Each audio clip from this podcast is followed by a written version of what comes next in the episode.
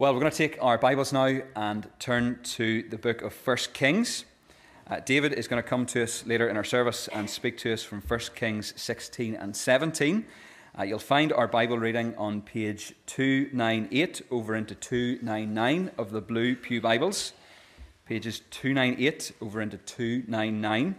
Uh, we're reading 1 Kings 16 and from verse 29 down to verse uh, down to chapter 17 verse 7 so 1 kings chapter 16 beginning at verse 29 it's page 298 of the pew bibles.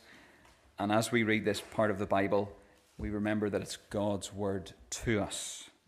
1 kings 16 beginning at verse 29 in the 38th year of asa king of judah Ahab the son of Omri began to reign over Israel.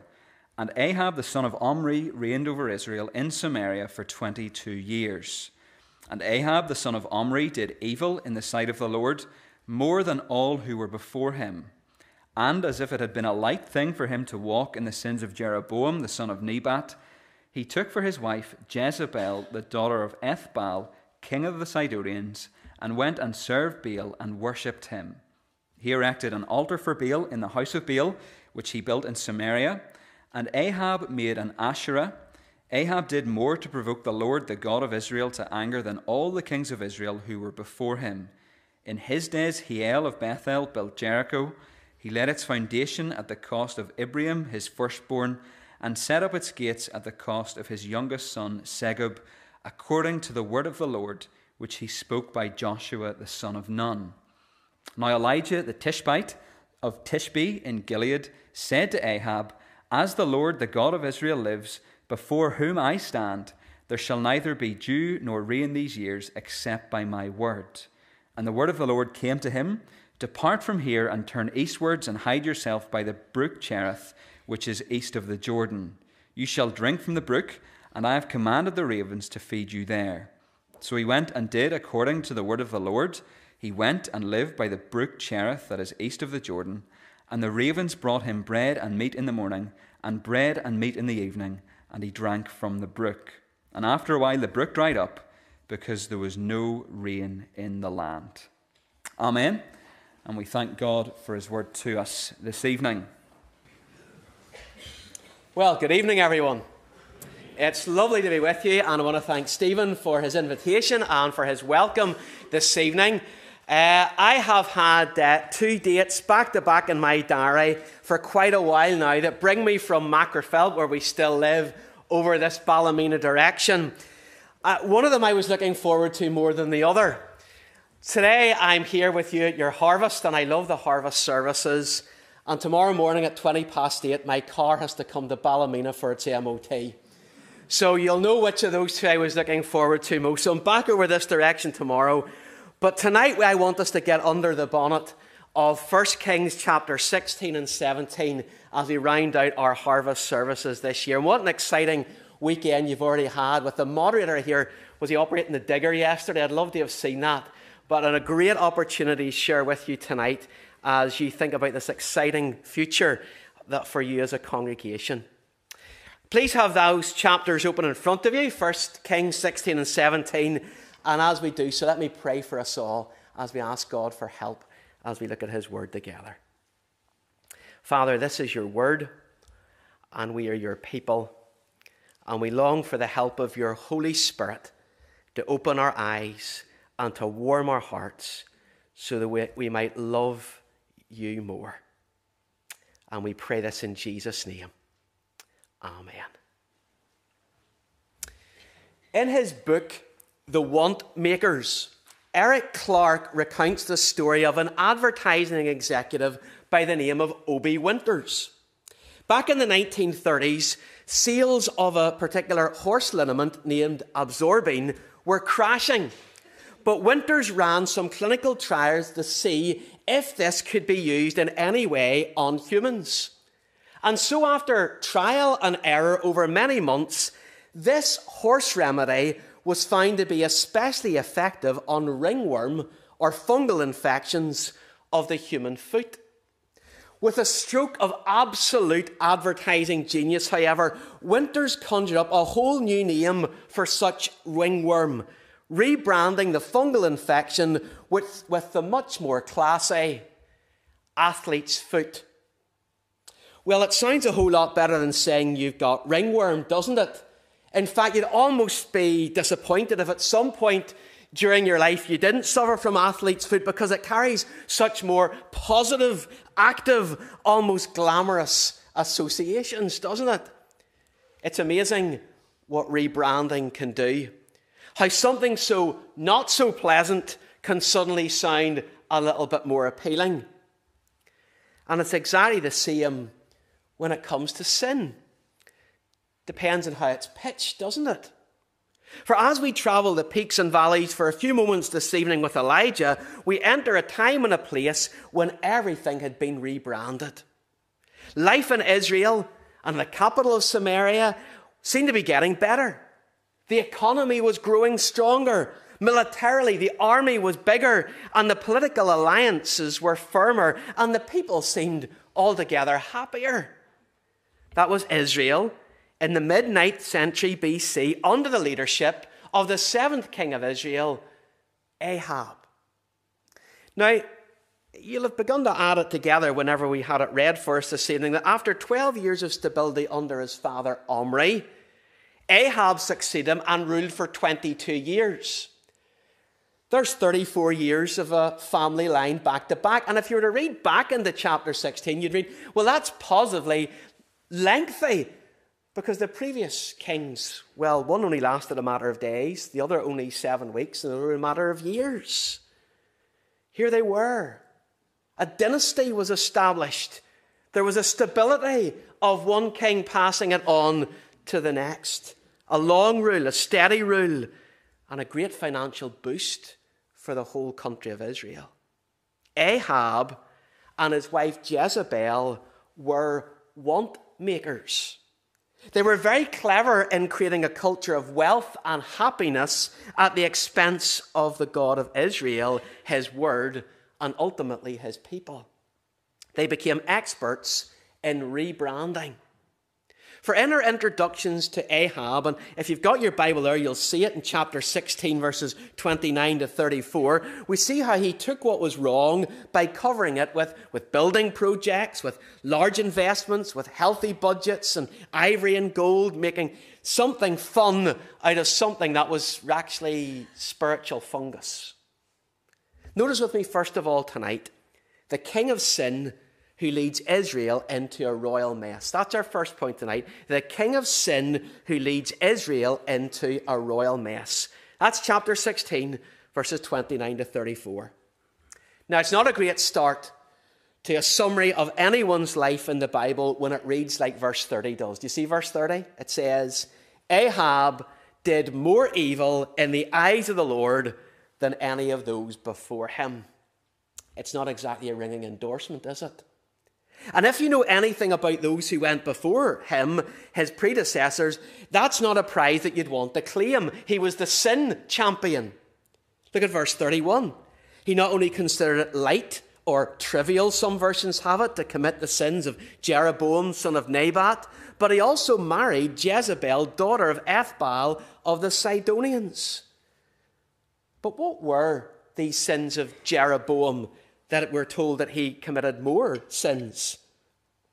Well, the answer lies in 1 Kings chapter 12. You don't need to turn there just at the moment, but at that moment in 1 Kings chapter 12, you'll remember something of the history. The nation of Israel is suddenly split in two, with Israel to the north and Judah to the south. And following a civil war, Jeroboam, king of Israel, sets up his own system of worship using two bulls. He didn't want his new kingdom always looking jealously over the shoulder and longing for Jerusalem and the temple and the sacrifices and everything they'd been used to. And so he unveils these two bulls out of a stroke of genius, one in Bethel and one in Dan. And he declares in verse 28 It's too much for you to travel to Jerusalem. Here are your new gods, the ones who brought you out of Egypt. And we read, and this thing became a sin. You see, he's been very clever, isn't he? He's not starting something brand new, but he's mixing up what was already in Israel's past, recognizing that as a nation they had a blessed history where God had rescued them from Egypt. But then he draws something brand new in.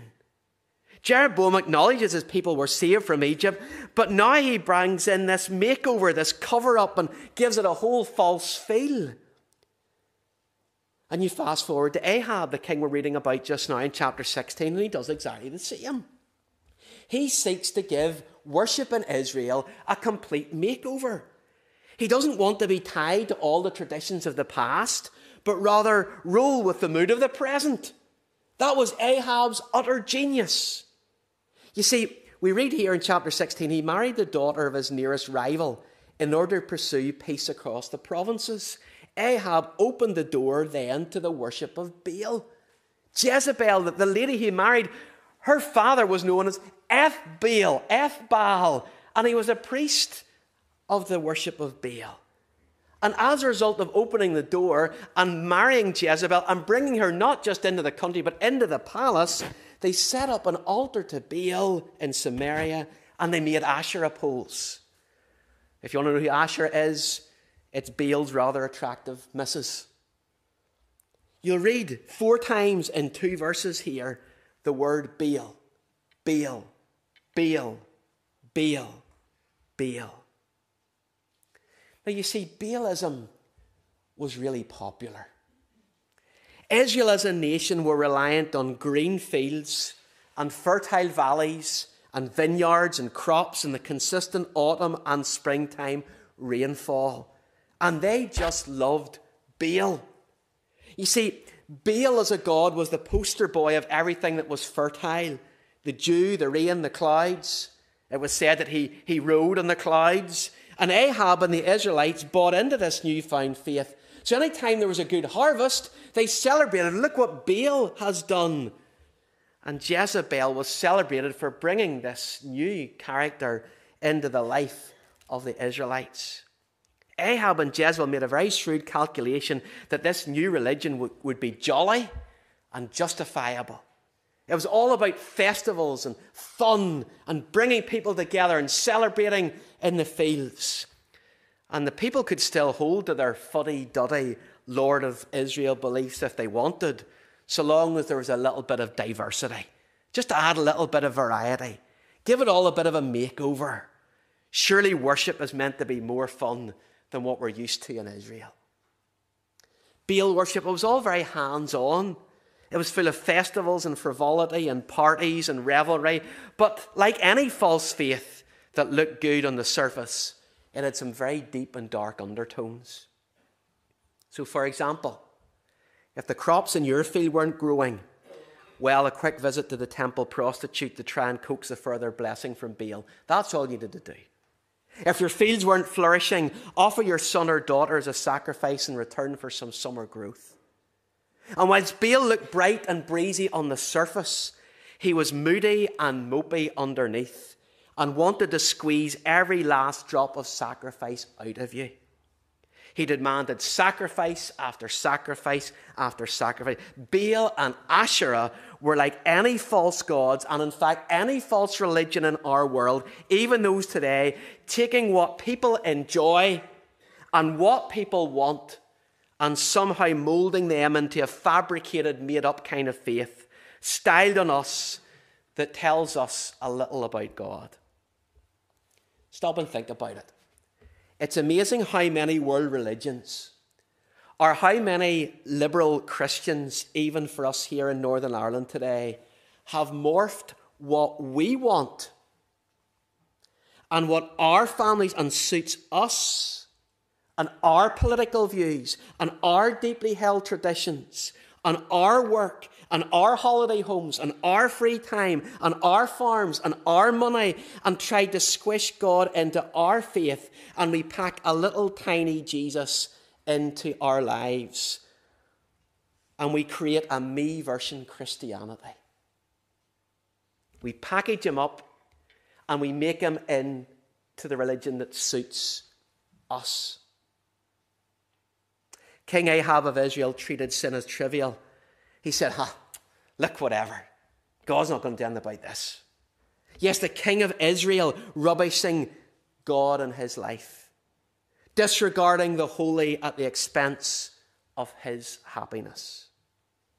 And that is seen so clearly in the words of verse 34. It mightn't seem much like much to us, but let me read verse 34 in chapter 6. In Ahab's time, Hiel of Bethel rebuilt Jericho. He laid its foundations at the cost of his firstborn son Abiram, and he set up its gates at the cost of his youngest son Segub, in accordance with the word of the Lord spoken by Joshua son of Nun. Some of you might be familiar with Joshua chapter 6. It's a very powerful chapter where Jericho is being defeated as the Israelites enter the promised land. And the one thing that they are told never to do is rebuild Jericho. And they're told if you begin rebuilding Jericho, because Jericho was the symbol of everything that was wrong and prevented entry into the promised land, the warning was if you rebuild Jericho, it will come at a severe cost. Here's King Ahab who decides that Jericho would be a very useful fortress for his army, a really useful military outpost at the end, at the edge of Israel. And he gives the contract, the building contract, to Hiel. But you see what we read? It comes at the cost of his firstborn son Abiram and his youngest son Segub. So, as this beautiful new military fortress of Jericho stands, and as a, a symbol of everything that seemed powerful and good, it had created jobs, it had created useful economy. All, all, all, the plumbers and the builders and the joiners were all there and they were, they were rubbing their hands with glee. All the money, all that was flowing through that. And yet, there's Hiel standing at the graveside of his two sons all because they refused to listen to the word of the Lord from Joshua chapter 6. You see, what I want you to see tonight is from the outside looking in, Israel looked as if she had never had it so good with success. But Ahab was leading his people into a right royal mess. Underneath the fun was the spiritual fungus. How is it with you tonight here in Buckna at this harvest season? Is it about squeezing God in, pushing Him aside, ignoring His word? Or is it saying, no, He comes first? For the character we're about to be introduced to does just that. Let's read, secondly, tonight of God's servant from nowhere whose prayers turn off the taps. God's servant from nowhere whose prayers turn off the taps. Look at chapter 17, verse 1. I love this introduction to Elijah. Now, Elijah the Tishbite from Tishbe in Gilead said to Ahab, As the Lord, the God of Israel, lives, whom I serve, there will be neither dew nor rain in the next few years except at my word. Elijah doesn't get much of a build up, does he? Compared to the great kings of Israel in 1 Kings, he walks onto the stage right out of nowhere. In fact, Tishbe, where he's from, is one of those ancient places that is notoriously hard to locate on any ancient map. In fact, lots of the commentators say no one knows where Tishbe actually was. It was so remote. It was a place of outdoor life where people were likely to have leathery skin and coarse hands. It was a place of very little sophistication. We aren't told who Elijah's father was or where he went to school or which prophet trained him. He just shows up and he walks right into this palace of Ahab, which we're told later on in 1 Kings was a complete ivory palace from head to foot, from top to bottom, from roof to floor, was covered in ivory. And in walks this man with this leathery skin, with the sandals hanging off him. And this man is Elijah. Elijah. There's something even about his name which is so resonant.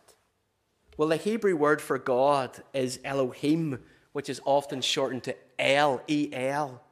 And Yah is that word for Jehovah that we sometimes use. Yah, the Lord. And whenever you put the letter I, as it were, in the middle, that denotes in Hebrew me or my. You put it all together, and what do you got? Elijah's name means my God is Lord, or the Lord is my God. Not Ahab, not money, not success, not fame. The Lord is my God. What a name.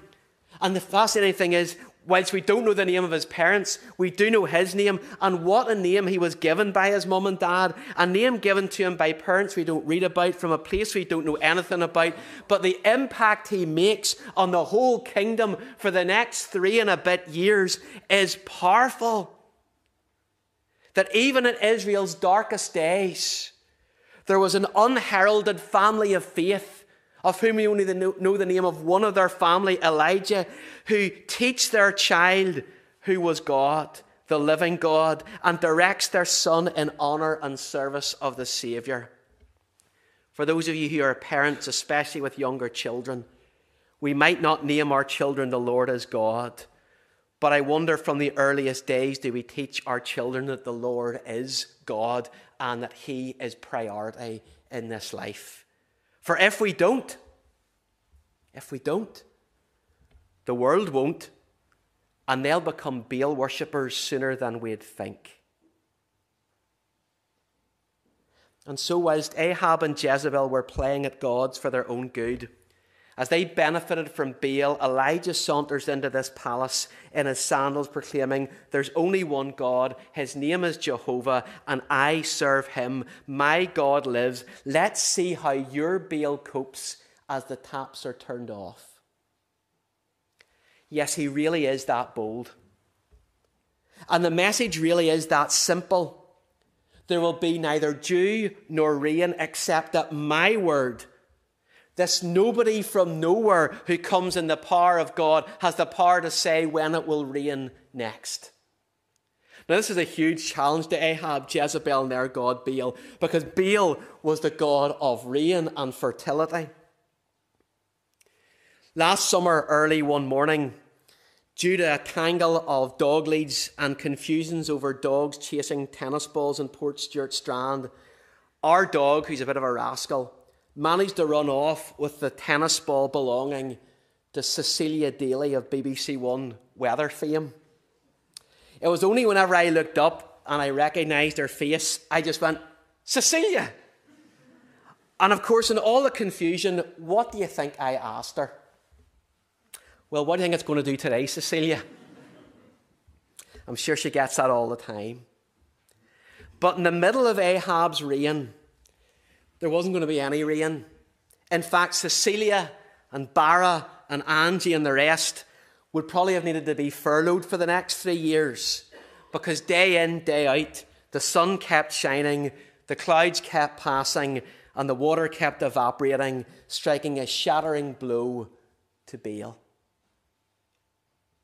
Baal, you might be powerful, but can you make it pour? You might, Ahab, be one of the top military men, but what are you going to do with the taps? Baal was about to shrivel and his reputation fall through the cracks that would open up in every parts field across the land. And it's only when we get to the New Testament that we read how this happened. Let me read to you from James chapter 5. These are stunning verses, and I want to encourage you with these verses from James 5. Elijah was a human being, even as we are. He prayed earnestly that it would not rain, and it did not rain in the land for three and a half years. Again he prayed, and the heavens gave rain, and the earth produced its crops. One commentator, David Field, explains, and just in case a reader of this letter protests despairingly, saying, like all of us might tonight, but I'm no Elijah. I, am no Elijah. James points out that this famous prophet was not an unreachable spiritual superman.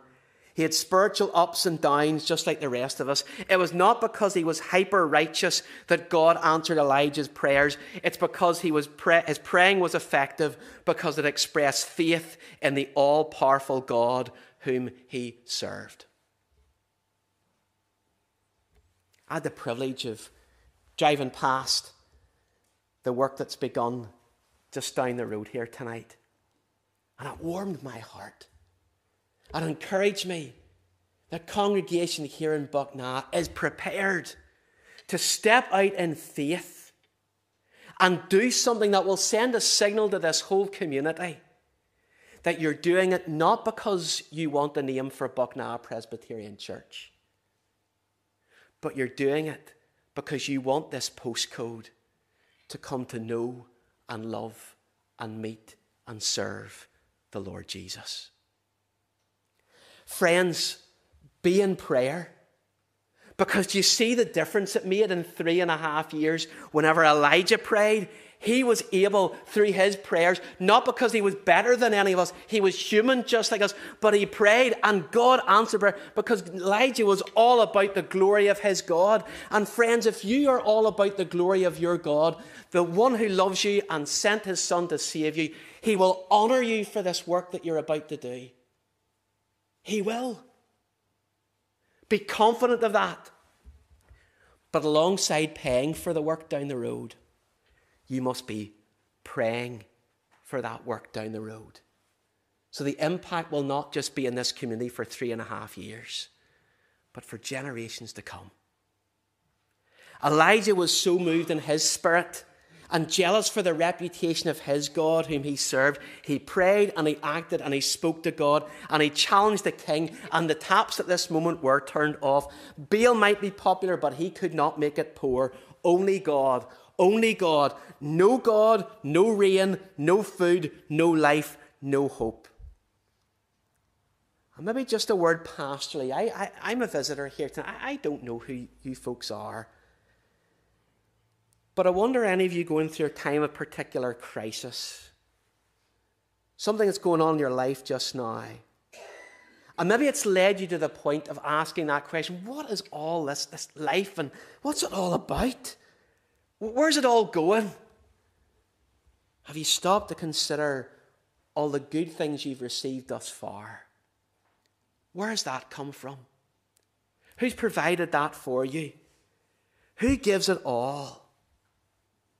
Is that not enough to shape our priorities and the when and the how we pray? Some of us can get lost in the darkness and frustration of the moment that we're in. We can let our emotions rule our minds and our circumstances consume our trust. And the latest news almost dominate our minds. But if this Elijah story teaches us anything, it's this we need not despair. God is always working, always preparing always readying behind the scenes someone or something to arrive from somewhere to undermine the stability of evil. God raises up his servants from nowhere. You might even be one of those nobodies from nowhere that God is tapping on the shoulder and calling you to play a role locally here at this time. We're nearly finished. Here's the last thing tonight that the Lord, the God of Israel, supplies using dirty birds and distant brooks. That the Lord, the God of Israel, supplies using dirty birds and distant brooks. We find that in verses 2 to 6, don't we?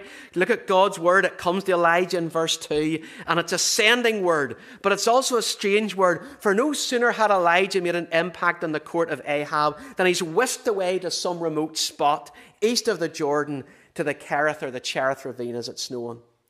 I'm sure there must have been something in Elijah's heart that caused him to think, hold on, I've just started the work, Lord, and now you're sending me away to this place that no one knows. Little did he know he was being sent there for a reason to be protected and preserved.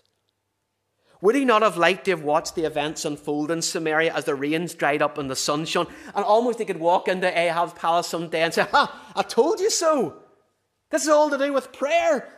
My prayers and what God didn't I tell you this would happen? But no, he's sent far away, far away where no one can find him.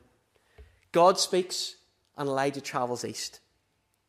One commentator puts it like this Elijah functions in his capacity as the bearer of Yahweh's word. And when he vacates the premises at God's direction, it is not just any Tom, Dick, Harry, or Azariah is disappearing. The disappearance of Elijah spells the absence of the word of God from the life of Israel. Israel's judgment is the drought of the land and the silence of the Lord. We can easily get taken up in these chapters that it's all about the famine and the drought in the land, as it were, the streams drying up, the crops failing to grow because the rain isn't falling. But this commentator is pointing out that what God is actually doing is judging Israel by removing the word of the Lord, which is a very dangerous state of affairs for any people and any nation. The Bible always treats withdrawal of God's word and the silence of his voice as judgment. I mean, I must say, it always amazes me how many Christian people fail to turn up to church with the Bible making it very clear they're not expecting God to speak. But, but, you know, even with the Bible, when we have it in our hands, you can still have the Bible in your hand, but still suffer the absence of God's Word. You can have the Bible in all sorts of colours today, can't you?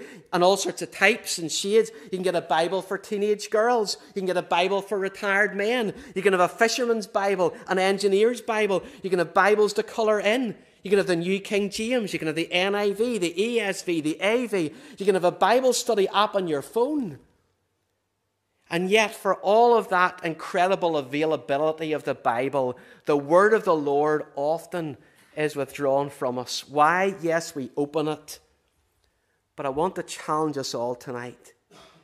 When was the last time you let that word speak to you? Because it's a scary business if we have the Bibles open in front of us, but we don't hear what's being said. Let me ask you, how has this word changed you since harvest last year? How has that book got under your skin and transformed you or me since last Sunday?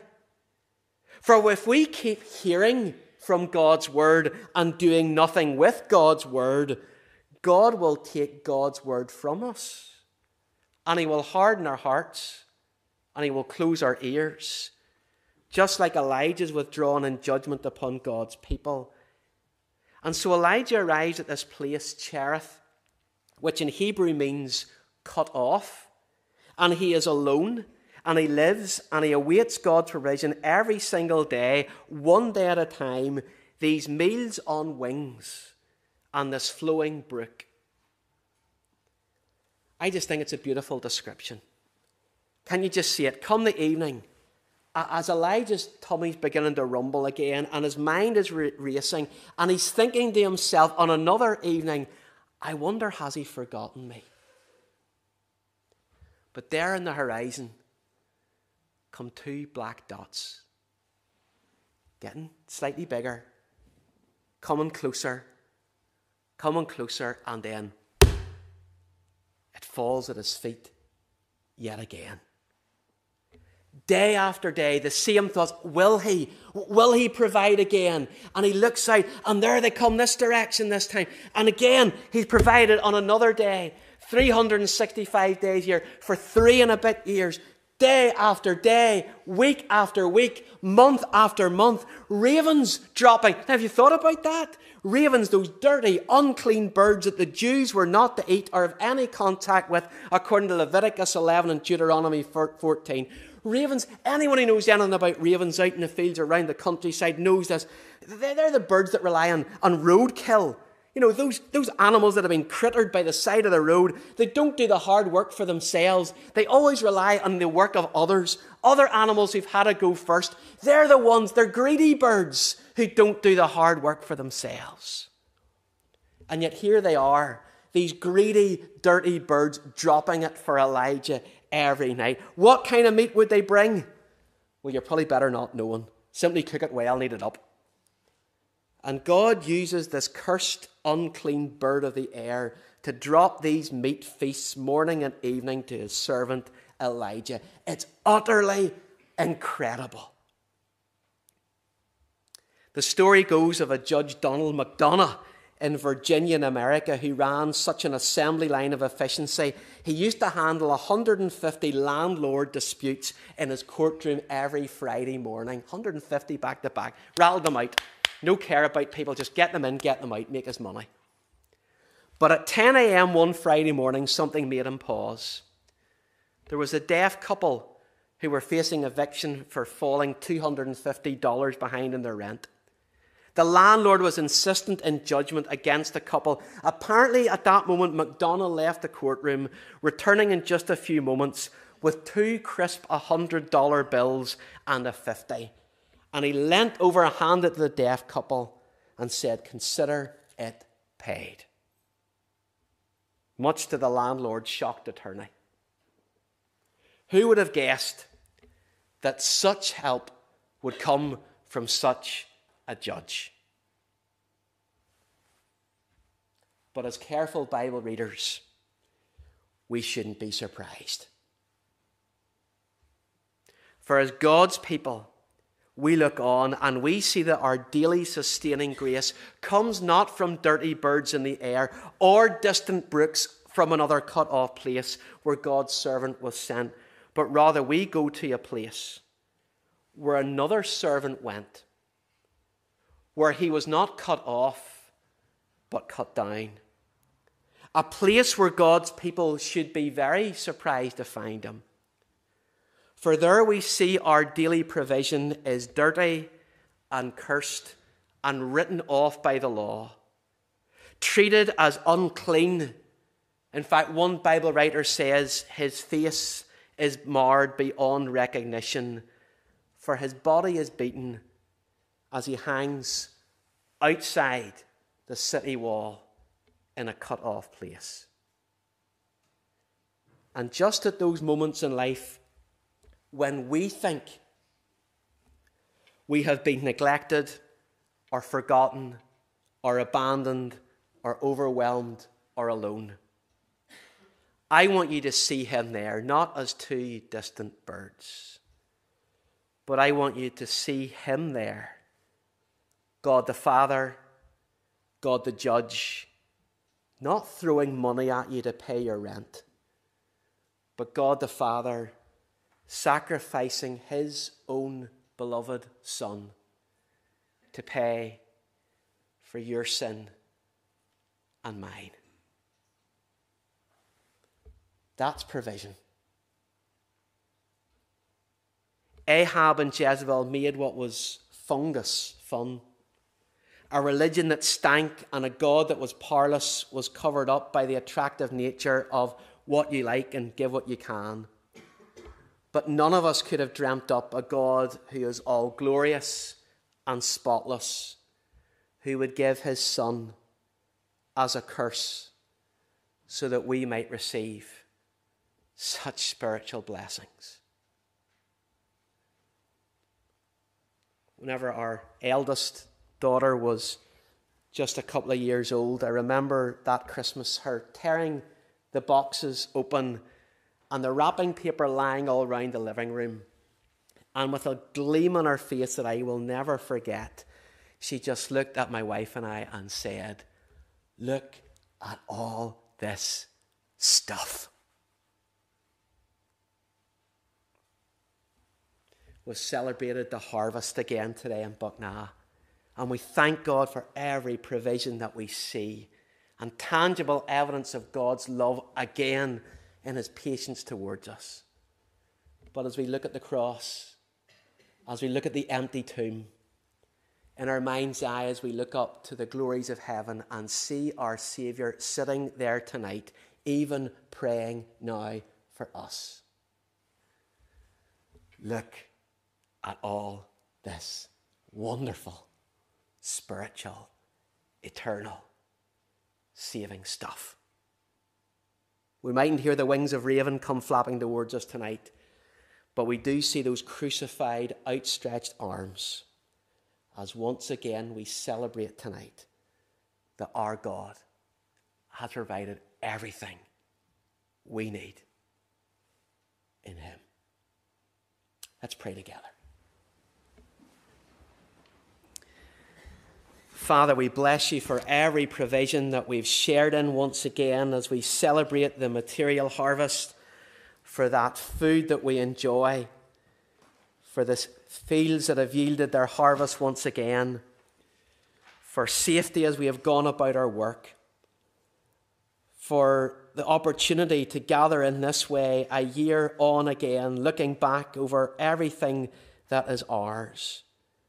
But it all comes from your gracious hand.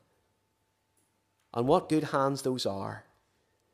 Hands that provide not just food, but hands that have sent a Saviour into this world who would love us and give himself for us. Lord, may we be a thankful people for all that you provided for us.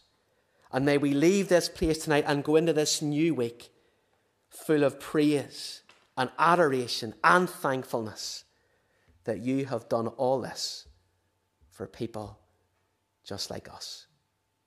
We bless you, our Father, and we thank you, Lord Jesus. May we be thankful. By your Spirit we pray. Amen.